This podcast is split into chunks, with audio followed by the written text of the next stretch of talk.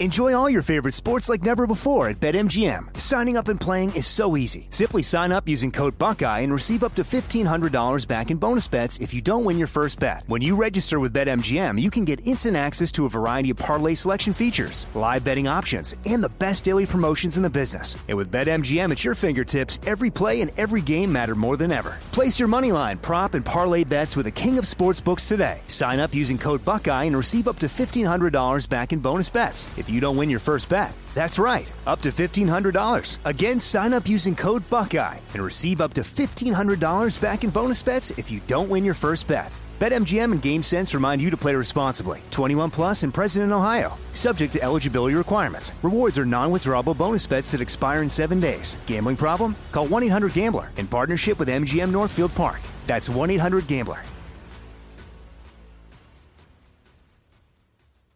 What's up? This your boy Lil Duval, and check out my podcast, Conversations with Unc, on the Black Effect Podcast Network. Each and every Tuesday, Conversations with Unc podcast feature casuals and in-depth talk about ebbs and flows of life and the pursuit of happiness. Unlike my work on stage, I tap into a more serious and sensitive side to give life advice and simply offer words of encouragement, yet remind folks to never forget to laugh. Every Tuesday, listen to Conversations with Unc, hosted by Lil Duval on the Black Effect Podcast Network, iHeartRadio app, or wherever you get your podcasts presented by AT&T. Connecting changes everything. This is your moment, your time to shine, your comeback. You're ready for the next step in your career and you want an education employers respect. So you're not just going back to school, you're coming back with Purdue Global. Backed by Purdue University, one of the nation's most respected public universities, Purdue Global is built for people who bring their life experience into the online classroom. Purdue Global, Purdue's online university for working adults. Start your comeback today at purdueglobal.edu. Hello, everyone, and welcome to another episode of Inside the Studio on iHeartRadio. My name's Jordan Runtagh, but enough about me. Apologies for the COVID related silence last week, but we are back and we're so excited to share with you our latest conversation. My guest today is a singer, songwriter, and mental health activist. She used music as a form of self therapy to transcend the difficult circumstances of her upbringing in Alaska. Ultimately, the same songs that brought solace to her touched millions. Her 1995 album Pieces of You has become one of the best selling debuts of all time, earning her praise from the likes of Bob Dylan and Neil Young. A fierce independent spirit, her work has spanned genres and mediums. This creative wanderlust, not to mention her lust for life, is apparent in the title of her latest record, Freewheelin' Woman. Her first collection of original material in seven years, it's a rich and diverse musical sampling that draws elements of pop and Muscle Shoals R&B into a familiar folk sound. Altogether, the album is a portrait of an artist who's as prolific and singular as ever, brimming with optimism and passion. She's about to kick off her summer tour in early June when she can bring you this positivity in person. But hopefully, you'll get a little of that positive energy coming through your speakers right now as you listen in. I'm so happy to welcome Jewel. You're an incredibly prolific writer, and you have this staggering cache of, of unheard songs. I think I've read upwards of a thousand. But for this album, you said you started from scratch and wrote songs specifically for this record. What led you to take that approach this time around? I'm a glutton for punishment. I'm not sure what the heck did it. Um, it's like I have songs sitting there, perfectly good songs, filter. Um, no, there was a specific reason. I really wanted this this album to be who and what I am now. Um, you know, songs are like little time capsules, and hmm. it, it's kind of a complex little narrative. But I'll try and say it really simply. When when I was 18 and I got discovered, my goal was to be. it's ambitious. I know it's a little laughable, but my goal was to be one of the best singer songwriters of all time. I wanted to push myself to be a great writer. And I knew that that was going to be really hard for me as a woman. Um, well, A, it's just a hard goal, period.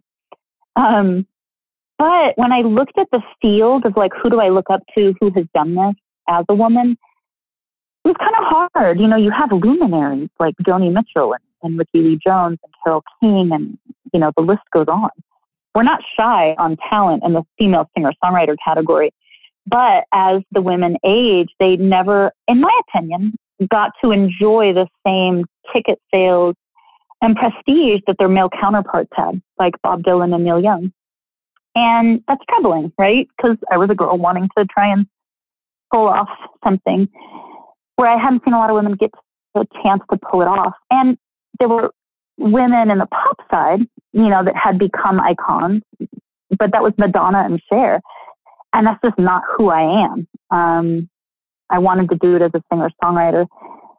So it meant navigating and trying to build my career in a way that I hope would foster my writing, you know, where I kept uh, writing, I kept doing things that were, for me, inventive, that pushed myself, whether they were or weren't in sync with where culture was. To take risks musically, you know, that has to be part of your plan. But you, I still have had to face this, like, well, what do women in their middle age do in that job? It's not cute.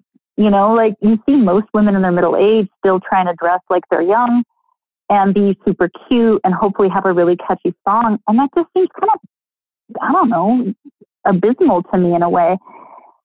If it's who you authentically are, that's awesome. But it just doesn't happen to be how I want to do it.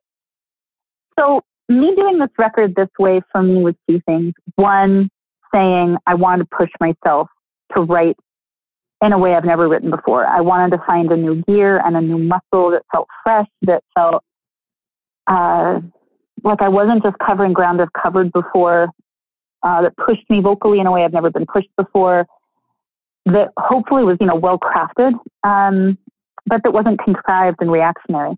And it gets really hard in your middle age. Like I definitely see why why David Bowie and so many other artists did a lot of drugs at this phase in their career to get like a new sound because it's hard to get rid of the old versions of yourself and to get rid of the stuff like a, you know a chorus should come 30 seconds into a song or a song should be three minutes like, all that just makes garbage music um, and you have to figure out how to get old versions of yourself and bad information out of your head and come from a really new authentic place and that's work it was a lot of work to write the songs on this album um, to push myself I think I wrote 200 songs to get the 12 wow. that I like. Um, and it was nuts. It was a nutty process. Drugs would have been easier. Like doing the silver was hard. um, but I'm really proud of the result. So that was one aspect of wanting to do it. The other aspect is I wanted this to embody who I was as a 47 year old female. I wanted it to show how proud I am because I am. I'm proud. I wanted this album to be empowering. Um, the decisions that I've made, like, you know, quitting after Spirit, you know, I quit for two years because I couldn't psychologically adjust to the level of fame I got. There was nobody celebrating that at the time. You know, nobody was like, oh, good for her. She's doing this for her mental health. Mental health wasn't a word. And everybody was like, oh, she's already washed up. Like, it was a really cruel narrative. And for me to have the courage to do it anyway and to like tell my label and tell my managers, like, nope, I am going to have a psychotic breakdown if I don't figure out how to handle the level of fame I've gotten. I've made really bold decisions my whole career that weren't always understood. And so I'm just proud. You know, I wanted this record to, yeah, I don't know, serve as a sort of, I don't know, a glimpse into what it's like to be a female singer songwriter, um, what it's like to be middle aged, and to say I, I, really believe I'm writing at the height of my power. I really believe I'm singing at the height of my power. Um, and I feel like we, we think we see talent diminish with time. And you have to fight for that to not be the case. And that's, you know, a thought that I've been aggressive with with myself.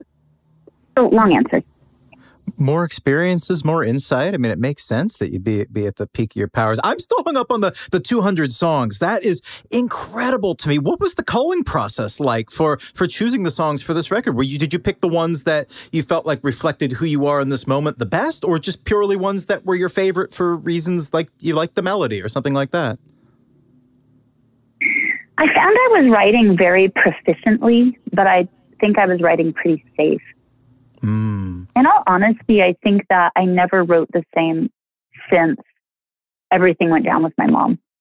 I think that there was some kind of like psychological governor, I guess you could say. And it was hard for me to access a really, really deep, raw place with my writing. And I had to tackle that. And I'd never realized it. I've written many records since then, by the way. Picking up the pieces is actually probably the favorite album I've ever recorded. It's a lot of old songs. Um, my new stuff just wasn't as, I don't know, crisp or raw or new. You know, it was like, ooh, this kind of sounds like something I've already written. And I knew it. You know, nobody else might know it, but I could tell, I could hear it in the writing. And so I just didn't let myself settle until I broke through that. And that was a real intense process. Also, you know, writing anything in the same genre is hard. You know, if you sit down to mm. write, you may not write a good song. Probably won't, right? I look at it like mining for gold. You just, some days you get dirt, you know, and some days you get a diamond. You don't have control over it. So you have to put hours in, you know, to find that magical diamond. Um, unless you're contrived, right? If I was just trying to write a pop hit, that would kind of be different. Um, but when you're trying to find something just fresh or new, it's just sort of it's a collaboration with the unknown. You know, you you can't control that process. Um, and then getting it in the same genre. So a good song that happens to kind of be of a theme because I, when I sit down, I can't control the style. It sometimes comes out country. It sometimes comes out folk. It sometimes comes out rock. I, I don't always, I just don't have control over that. And so getting things that felt like they were good and new and of a piece, you know, where they made sense together, uh, just really took time. And it's funny, it wasn't until I, I haven't listened to the album since I made it, which was two years ago. Um, but I heard it the other day and I was like, oh, wow. It didn't dawn on me. This is the first album where I finally got all my styles on one record. I thought I was really making an album that felt like of a piece, and hopefully it does. But I didn't realize also, like, there's straight up folk music and then there's country stuff and then there's real pop stuff. Um, and then introducing, you know, and paying homage to an influence I've never had a chance to do before, which is soul. Uh, and the soul style of writing, like Bill Withers, as well as the great singers. Oh, I was going to say, I love the diversity of the arrangements on this. It's so compelling to me. I mean, something like Grateful is something right out of Muscle Shoals, and you've got like the Memphis Stax horns from Love Wins, and it's, and then you've got something stripped back and so delicate, like Almost. I mean, I love how just the styles and the arrangements are so diverse, and and you you hear that in your head as you're writing these songs. You hear the kind of the the the, the vague style that it would take as you're writing it. Yeah, you feel the mood for sure. Um, mm. Like I knew when I was writing almost that, you know, it's like having lace that would dissolve in water. Like that song is so delicate, but so uh, sharp at the same time that it just can't handle production and just know that it's just going to be what it is guitar and a voice. Um, whereas when I was writing Love Wins, like all of a sudden I was like, what is this? This is like Ike and Tina Turner era. Like, you know, you start feeling that flavor sort of as you're writing it.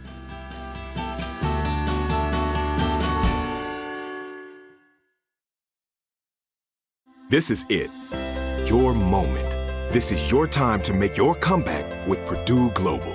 When you come back with a Purdue Global degree, you create opportunity for yourself, your family, and your future. It's a degree you can be proud of, a degree that employers will trust and respect.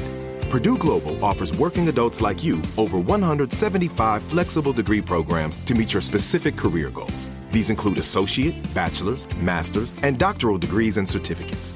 Purdue Global degree programs range from nursing to business to communication and more. Whatever your interest, we have the degree that will move you forward. You have the knowledge, you have the experience. Now it's time to get credit for the work you've done and earn the recognition you deserve with Purdue Global. Purdue's online university for working adults. You know you're worth it. We do too. So don't wait another second to get the degree that will take your career to the next level. Start your comeback today at PurdueGlobal.edu.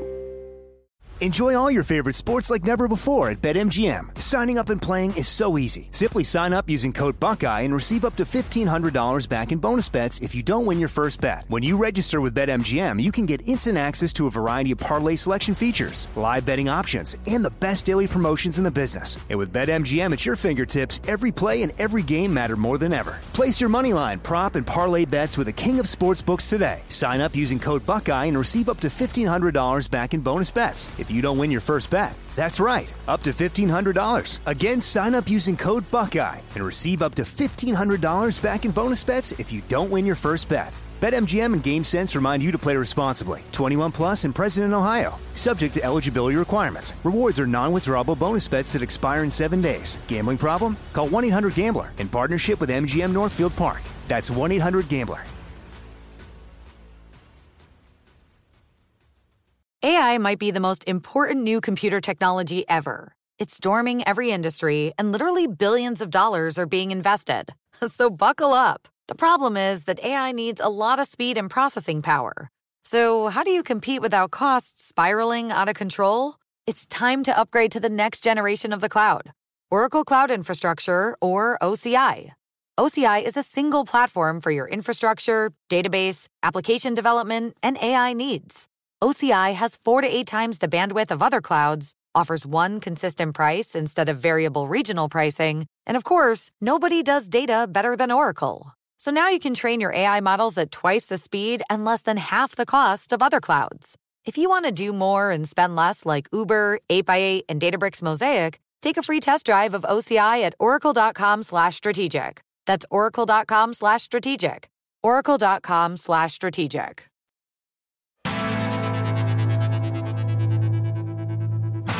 You mentioned listening to the album back for the first time in, in two years since you've made it. Do you ever learn anything from about yourself from listening to your songs? I mean, I overuse this analogy, but almost like a like a good dream reading. Do you ever hear a song back that you wrote and actually get new perspective on on what's going on inside of you?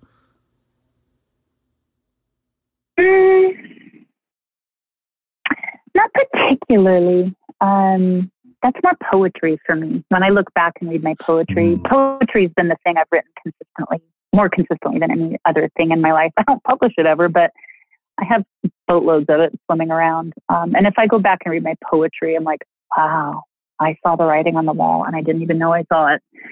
Uh, it definitely has much more of like a tea leaf thing of like, holy smokes. But I don't know, I don't experience my songwriting that way particularly. Oh, that's so interesting. I, I love. I mean, when speaking to people who are blessed with the ability to write music, uh, I, I'm just so interested to hear what compels them to do it in the first place. And for you, it sounds like this came from a it fulfilled a very specific purpose early on, which was kind of as an exercise in mindfulness. And I wanted to ask you more about that because that's so interesting to me.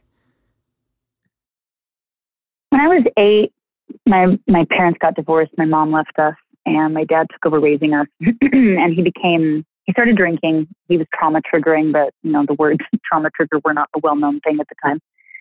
He started drinking to try to mitigate that, and it went pretty predictably. Um, and so he became abusive.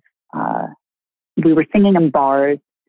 So I was in a lot of pain, is the bottom line, and I was watching a lot of people in pain because I was singing in bars. And when you sing in bars, you know, five hour sets, you're kind of seeing the regulars. You're not seeing the person who comes in you know, casually, you're seeing people medicate.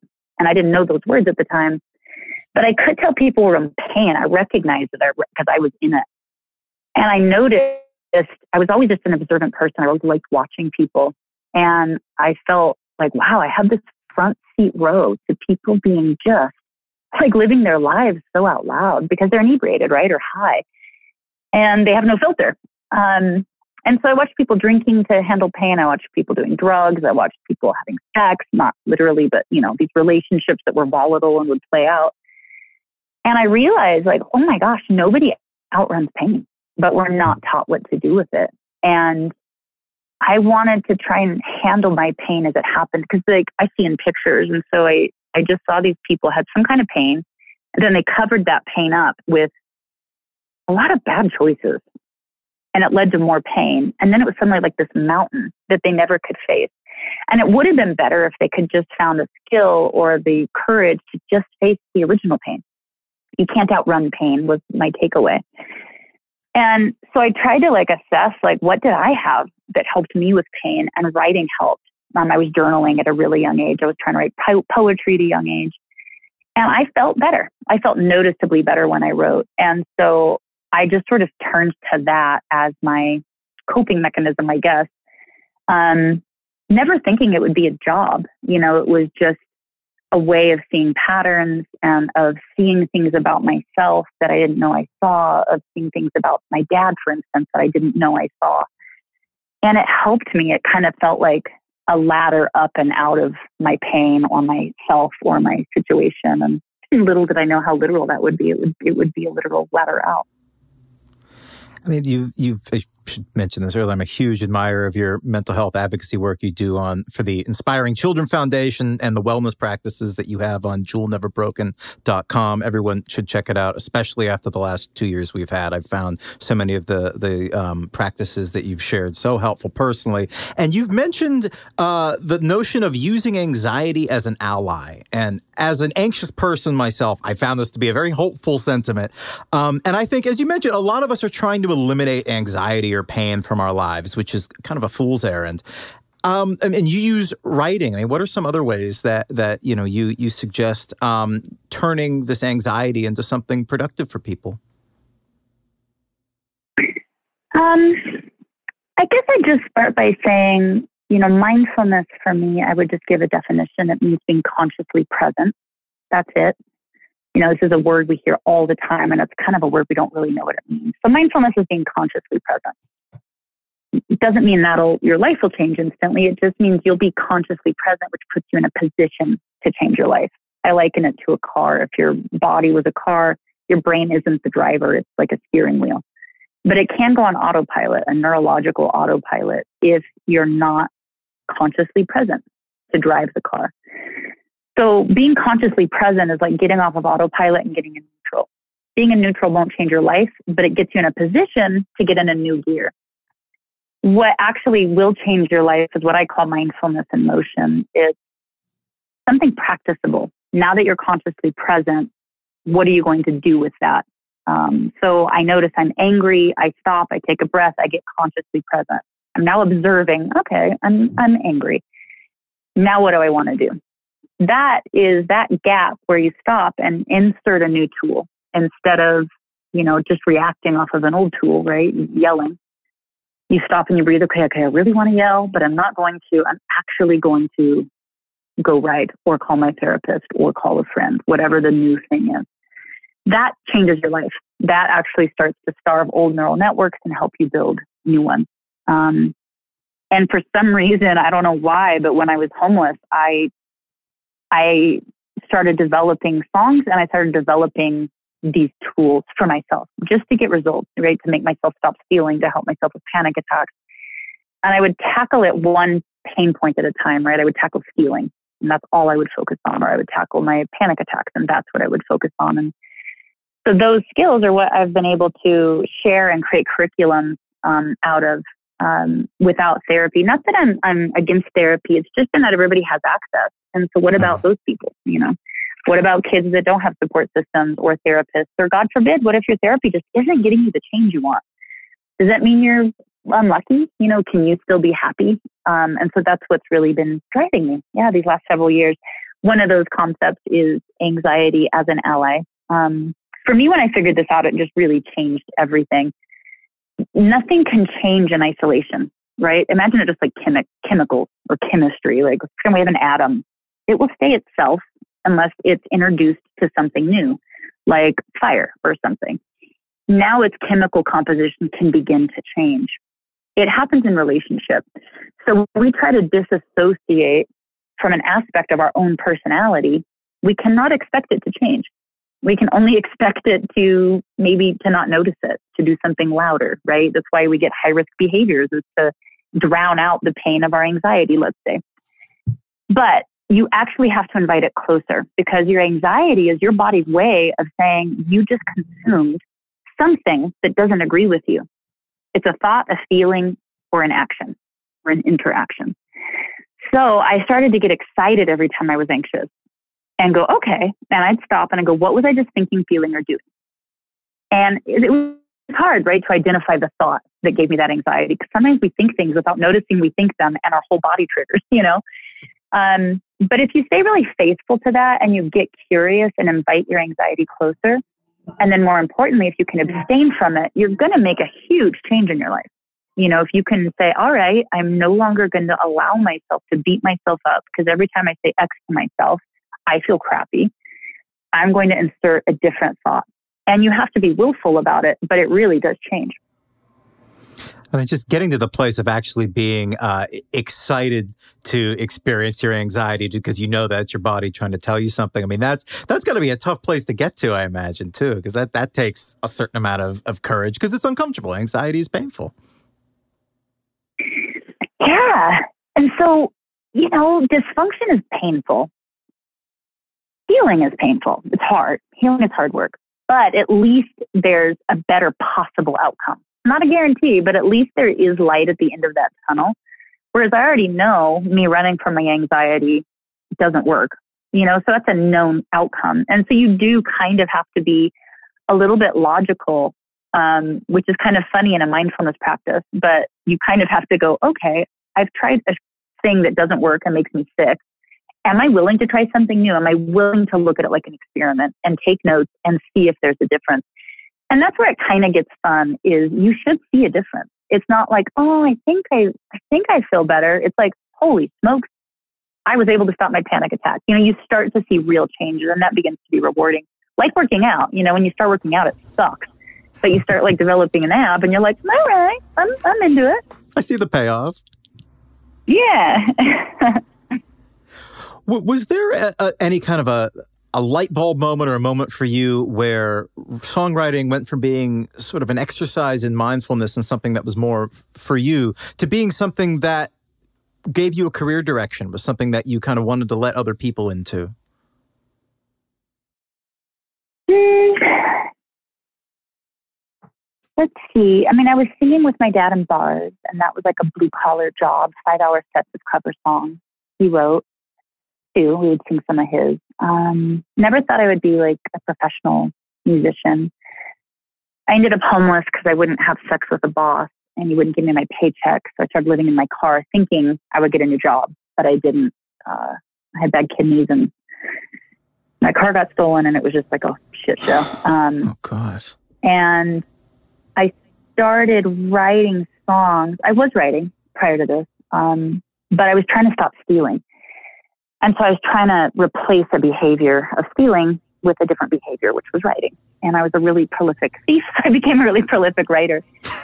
Again, not thinking it would uh, lead to a career. Um, I don't know. I was just trying to figure out how to quit stealing. And I loved writing. You know, it was really fun for me. I just, I guess I thought careers in music were for other people. I don't know. Um, it wasn't until record labels started coming to see me when I was homeless still did. I was like, holy smokes, like this could be a career. Like, and I, it's something I talk to my kids uh, in my foundation a lot and a lot of my talks is every time you invest in your character, it seems bleak, right? Like me turning my boss down, refusing to have sex with him had a disastrous consequence. Like I had to live in my car and then my car got stolen. I ended up homeless. That's a really bad outcome. But it was investing in my character, right? I, I refused to be leveraged. And I was willing to say, fine, I'll be in a really uncomfortable position so that I'm not leveraged. That, that investment I made in my character paid off dividends on the character stock market or something. I don't know how it works, but it's magic. And every time I've seen anybody do it, refuse to compromise their soul, it pays dividends in unexpected ways. You know, if I had kept that job it was kept it kept me very busy, right? Barely scraping by. I wouldn't have had time to really write. I, you know, it, it's crazy that it ended up leading me to music because I don't think it. I would have ended up there. Maybe I would have, um, but it was an, an un, unexpected side effect of investing in my humanity, in my character. Um, and just not believing that lie. You know, a million times in my career, people have been like, well, you're never going to be famous if you don't X, Y, Z. Well, bullshit. You know, just keep insisting. And that's the thing about me too, I feel like doesn't really get recognized is you can walk. You can tell people to F off, you know, and it, it works out. It will work out. We just don't see a lot of examples of it in our society. I think maybe on some level, people are more free than they give themselves credit for. And you can always walk. have a choice. Yeah. And that's the really freeing thing is, you know, I figured out how to be happy when I was homeless with nothing. You know, and when I stopped thinking somebody else owed me, you know, when I stopped thinking somebody else would come save me and I started going, hmm, maybe I owe myself. Like, what am I capable of? my happiness is my own. And if I'm unhappy, I have to be accountable to that. And there was a lot of, you know, things I could make excuses about. I was having a terrible life like up to that point. I really was. Lots of reasons, you know what I mean? Lots of excuses. But as long as you're making excuses, your life won't change because you're spending all your time on those excuses, no matter how valid they are. Um, and so for me, realizing I could be happy even when homeless was very powerful because it put me, you can't negotiate with a person like that. You know, I was offered a million dollar signing bonus as a homeless kid and I turned it down, which nobody could believe. Um, and I took the biggest back end anybody had ever been rewarded because I believed that, well, that million dollars was a loan. I'd have to sell a ton of records to earn back, right, a million dollars for the label to recoup. The odds of me being dropped from a label were very high. I mean, I was making a folk album at the height of grunge. And even though there was a bidding war, I think that was just labels competing, right? And getting caught up in the competition. Um, and so having that type of approach for me was, was really important. And I was happy to walk. And, you know, that's always just, that's a powerful place. You know, when you're unwilling to compromise, when you're saying, I value my happiness and my you know my internal freedom more than i value fame or money you're going to make better choices you can't be compromised and i think it's really served me in my career oh absolutely i mean and that's a that's a, a tough lesson to not only learn but also integrate i mean here's a here's a question with no easy answer do you think that that happiness is is teachable Absolutely. Yeah. That was my big mission. Like when I moved out at 15, you know, I knew statistically kids like me end up repeating the cycle. And that just like I had a physical genetic inheritance that might give me a predisposition toward diabetes, I had an emotional inheritance. And it was every bit as real and would affect me every bit as much, if not more, than my genetic inheritance. But nobody was talking about it but like I said, I see in pictures. So I saw like this river, and it was like I was standing in this river, and my dad, and his dad, and his dad. And that emotional current, that emotional language that I was raised speaking would lead to a known outcome of abuse, of addiction in some various way, shape, or form. And that was uh, depressing. You know, it's depressing to be 15 and go, oh my God, like the odds of me speaking a new emotional language, the odds of me getting out of this emotional river and into a new one are very stacked against me. And there's no school for it. You know, there's, you could go to school for Spanish, but where was I going to go to learn a new emotional way of relating to the world? Very daunting. So my goal was to see if happiness was a learnable skill. Was it a teachable skill? And that's what set me off on my journey. And that's why I was writing songs like Who Will Save Your Soul or Hands.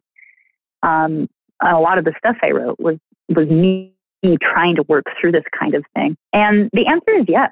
Um, the, the slogan on my Jewel Never Broken website is learn to make a habit out of happiness. Hmm. happiness is the side effect of choices. You can't just be happy. Like it's impossible. It's a side effect of a choice. And your choices are a side effect of your motivations. Your motivations are usually the side effect of unconscious prompts. And so if you can start making the unconscious prompts more conscious, which you use by being consciously present, you start to really change your life. And it takes those behavioral components, um, which again, for some reason, I, I had a knack for creating. And those are on that free website, Jewel Never Broken.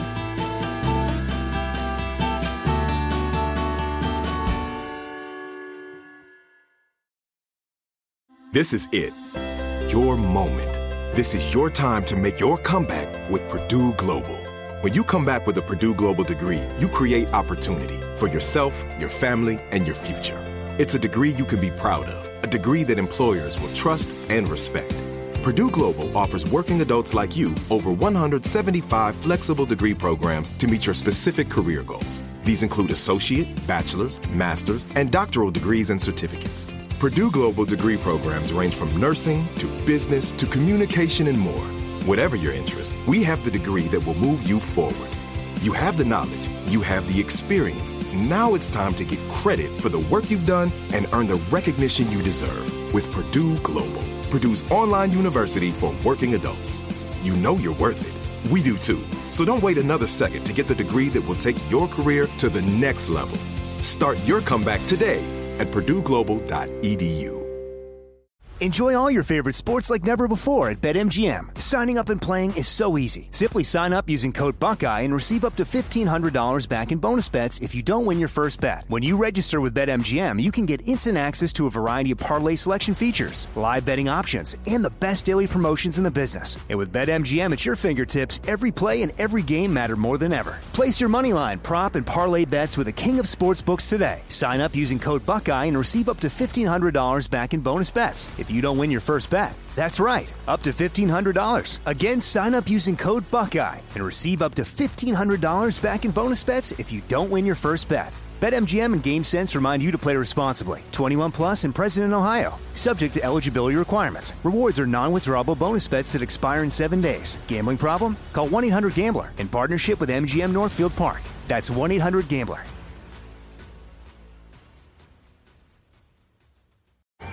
Hey guys, you know what this playground could use? A wine country, huh? A redwood forest would be cool. Ski slopes! Wait! Did we just invent California? Discover why California is the ultimate playground at visitcalifornia.com.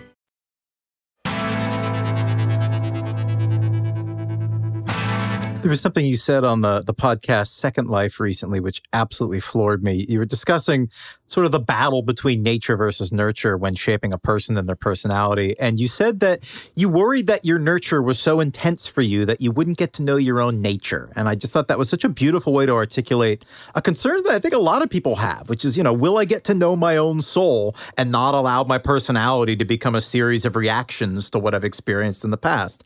I just thought that was such a beautiful way to put that. And I just wanted to ask you a little more about that and your journey to sort of knowing yourself and your own nature. I just I thought that was such a, a really succinct and beautiful way to articulate this, I think, real primal concern that a lot of people have. Thanks. Um, it's so amazing to me that I just spent my whole life nerding out on these really kind of vague, nuanced, strange, philosophical threads and that it's turned into a job this is just like blowing my mind, you know? um, so it's a trip for me to hear you say that. Um, yeah, it's interesting, nature versus nurture. You know, nurture is conditioning, nature is hopefully our authenticity, maybe. Uh, and if my nurture was so bad, was I screwed? You know, would it keep me from knowing my authentic self? Because trauma alters us. It does alter us, right? It, it changes us. And so, how do you handle that? You know, I, I had really, really, really bad traumatic experiences over and over, well up into my 30s and 40s. Um, the kind that are just life enders, you know? Like what happened to my mom is just a mind bender. How do you recover? Um, again, because I see in pictures, like I saw an orange, which sounds really silly, but an orange has a peel. And if all you relate to is the peel, you'd have no idea there's this hmm. juicy, amazing thing inside of it. I love that. And wow. that's how I look at nature versus nurture. You know, our nurture is affecting our peel. I look at our personality as a series of decisions that you make and choices you make to respond to your environment. You know, if you had a really traumatic environment, your personality would form as a suspicious person, as a hypervigilant person, you know, we can start to apply adjectives to somebody based on their nurturing. And that forms your personality, but your personality is fluid. It's not fixed. Um, we can lift that skin, you know, that psychological skin of our conditioning, of our nurture, how we formed our personality over time. And we can start to develop a relationship to what's inside of it. And that again is where mindfulness is really magical. You know, mindfulness should be used to build the muscle of being consciously present. And then once you're consciously present, going down and in. Our whole culture wants us to go up and out. You know, we're hmm. distracted all the time. We're relating to our personality all the time. We think because we have a feeling, it's gospel. Mm, it's just an extension of our personality in a lot of ways isn't always authentic. you know, it can just be a conditioned emotional response to your nurture. that gets a little tricky. Where it gets easier is if you just go down and in. Um, you meditate, you learn to go down and in. When you're anxious, you learn to go down and in. You go, learn to get to a still point in you where you go, how do I feel about that underneath my conditioning? And you start to develop a relationship with a much more authentic part of you. Uh, for me, it's actually why I call the website Never Broken. For me, realizing, wait a minute, you know, what if my anxiety and my trauma and all my reactions and hypervigilance doesn't mean something's wrong with me? What if it means something's right with me? You know, what if every time I'm having a neurotic reaction, it means I shouldn't be having that thought or feeling? Can I participate in something that doesn't give me anxiety? Because my own nature shouldn't give me anxiety. And again, that's where our anxiety is like the most powerful ally. If I had a thought that made me anxious, I was willing to say, what if that thought isn't authentically who I am? What if that's a thought I've learned or been conditioned to have? What other thought could I have? What thought takes my anxiety down? Uh, for instance, like the thought, I don't know what I'm doing, used to just unravel me. I don't know why. It would just freak me out. And the truth wasn't, you know, the opposite affirmation of, I know what I'm doing. That was a lie. I didn't know what I was doing. I was in too many difficult situations. The truth was, I'll figure it out. I don't stop. And I can take that to the bank. And having that thought calmed my nervous system down. So that meant that thought was much more in alignment with my authentic nature than it was in alignment to, you know, my trauma. And so it takes a lot of, you know, conscious presence. It takes a lot of uh, being patient with yourself. Every time you notice yourself have that thought, replacing it with another thought. But it really works. Um, it really will change your life. What is your relationship like with with music on a daily basis? Is it something that you incorporate like some people meditate every day and some people jog every day? Is it something that's that's a daily part of your life? Not really. Um, I sing every day just while I'm walking or doing things. I'm always kind of practicing. I'm in the background. But I don't sit down with my guitar every day. I think becoming a mom definitely impacted how I relate to that. I do write every day. Uh, poetry for me has been the most consistent thing, and I I don't think a day goes by very often when I don't write. I, I wanted to end by asking about the title Freewheeling Woman. And I love the word freewheeling. It just, to me, it has all the independence of freedom, but with an added dose of just vivaciousness and boldness and enthusiasm. I just think it's such a great word. I wanted to ask you, what does the title Freewheeling Woman mean to you today? I think most of us, with time, become more afraid of love. Mm. We become less potent, maybe. I think a lot of us wonder if our magic has gone. Are the best days, best days behind us? I think we feel ground down and weary from life. And I have really fought for my happiness. I have fought for joy. It wasn't, you know, something that came easy to me with my life. And so I wanted this album to be a celebration of that, you know, to be able to say, I'm a 47 year old woman in the music business and I'm happier than I've ever been and I'm writing better than I've ever written and I'm singing better than I've ever written and I feel like my magic is back. And yes, there was a time when I was worried it was gone, that life was just beating me down and I fought for that. Um, and I'm proud. I'm really proud of it. And I wanted this record to be a celebration of a lot of the odds that I feel like I beat that um, as a woman in the music industry, as a singer songwriter in the industry, and just as a human, you know, that has to wade through life like everyone else. Um, who we are and who we become with time is has to be in, intentional. Um, so I just wanted it to be a, a celebration of it. And too, like I'm I'm proud to be a woman that's made my own living in my own way in the world with words. I mean, how impossible is that? I never thought that would be the case. Like I've made a living on words. I'm pretty proud. Uh, Jewel, you've enriched so many people's lives, including my own and so many of my loved ones, with your music and everything you've taught and everything you've said today. It's been such a joy speaking with you. Thank you so much for for sharing. Thank you so much for your time today, and most importantly, thank you so much for your music. It's been a real honor. Thanks. Really enjoyed it. We hope you enjoyed this episode of Inside the Studio, a production of iHeartRadio. For more episodes of Inside the Studio or other fantastic shows, check out the iHeartRadio app, Apple Podcasts, or wherever you listen to your favorite podcasts.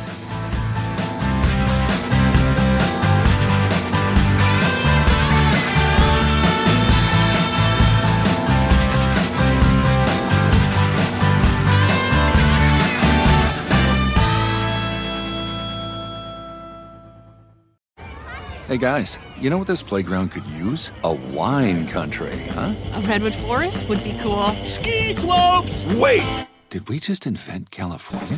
Discover why California is the ultimate playground at visitcalifornia.com. With the new Dexcom G7, you can achieve better diabetes results without painful fingersticks. It sends your glucose numbers to your compatible phone or watch so you can always see where you are and where you're heading. See how food and exercise affects your glucose, making it easier to spend more time in range and lower your A1C. Take more control of your diabetes with the number one recommended CGM brand. It's easy to get started today at Dexcom.com. That's Dexcom.com. Dexcom data on file 2023. If your glucose alerts and readings from the G7 do not match symptoms or expectations, use a blood glucose meter to make diabetes treatment decisions. For a list of compatible devices, visit dexcom.com slash compatibility. It is Ryan here, and I have a question for you. What do you do when you win? Like, are you a fist pumper? A woohooer, a hand clapper, a high fiver. I kind of like the high five, but if you want to hone in on those winning moves, check out Chumba Casino. At ChumbaCasino.com, choose from hundreds of social casino style games for your chance to redeem serious cash prizes. There are new game releases weekly, plus free daily bonuses. So don't wait. Start having the most fun ever at ChumbaCasino.com. No purchase necessary. VGW. Void were prohibited by law. See terms and conditions. 18 plus.